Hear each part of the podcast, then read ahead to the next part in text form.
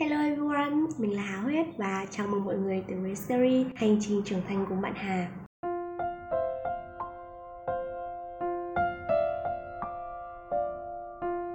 Ok, và chủ đề ngày hôm nay thì mình lấy cảm hứng từ một câu nói mà mình đã đọc được đó là cuộc đời của con người thì sẽ có 3 giai đoạn chính đi học, đi làm và kết hôn. Đối với giai đoạn đầu tiên đó là đi học, chúng ta sẽ bắt đầu đi học từ khoảng 2 tuổi cho tới khi học xong đại học thì sẽ tầm khoảng hơn chục năm.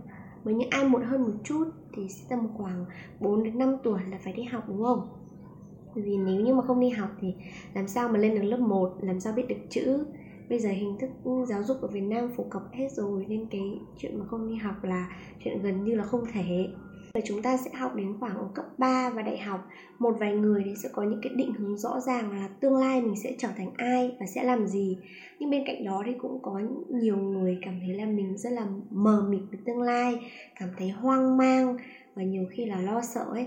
Khi mà nói chuyện cùng với người khác thì thật ra là có thể chúng ta sợ hãi, chúng ta sợ đông tây, sợ đủ thứ trong quá khứ, chúng ta đã nói một lần nào đó với cả ai đó là chúng ta muốn trở thành ai, nhưng thay vì nhận được những cái lời động viên hoặc là đơn giản là cái sự phân tích là điểm mạnh, điểm yếu hoặc là nên làm hay không nên làm với cái công việc đó, thì chúng ta lại nhận lại được những gáo nước lạnh như là mày nghĩ mày làm được ư? Mày nghĩ mày giỏi ư?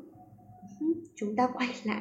Và nghi ngờ bản thân mình là ờ ha, mình mình không giỏi lắm, thì lỡ mình làm fail thì sao? Mình làm không tốt thì sao? Và thế là ước mơ bay theo chiều gió.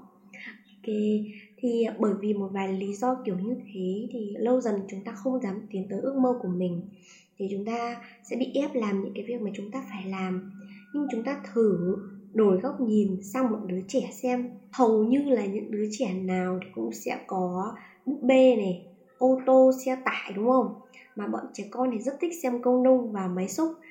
Mình cũng gặp một vài đứa trẻ con là kiểu nói rất là hồn nhiên, bảo là tương lai là cháu muốn đi làm máy cẩu máy xúc.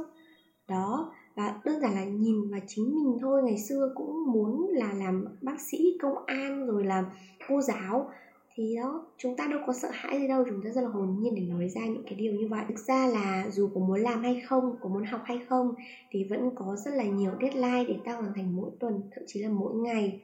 Nên nếu lựa chọn được những việc mà mình thực sự muốn làm, thực sự muốn đầu tư đầu tư ở đây đó là đầu tư hai cái đồng tiền vốn quan trọng nhất là thời gian và cái sự nhiệt huyết của mình. Bạn có thể thấy là đi gửi tiền ở ngân hàng ấy, thì gửi vào tất nhiên sẽ có lãi, dù nhiều dù ít cũng sẽ có lãi. Thì khi mà chúng ta đầu tư hai đồng tiền vốn quý báu của mình vào, chúng ta cũng sẽ nhận được cái tiền lời.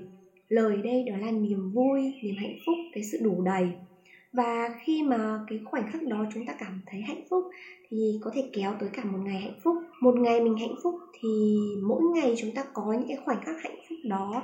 Chúng ta sẽ kéo theo cả tuần, cả tháng, cả năm và kéo theo cả cuộc đời đều hạnh phúc, đúng không?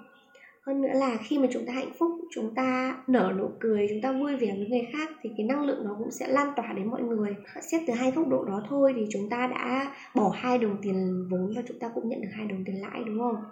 Hơn nữa là khi mà lựa chọn những việc mà mình thích làm thì chúng ta cũng sẽ có động lực hơn để trải qua những cái điều mà chúng ta cảm thấy nhàm chán khi mà chúng ta làm cái việc này. Bởi vì là không có việc gì có thể à, ngày một, ngày hai mà trở nên thành thạo được, mà cần có thời gian luyện tập đi, luyện tập lại phải sai và sửa và tiếp tục luyện tập thì mới có tiến bộ được. Qua đây, hy vọng là mọi người sẽ có một cái nhìn mới hơn để đưa ra những cái quyết định đúng đắn và đầu tư cái đồng tiền vốn của mình một cách hiệu quả nhất. Ok, cảm ơn tất cả mọi người đã lắng nghe đến giây phút cuối cùng và xin chào và hẹn gặp lại. Bye bye.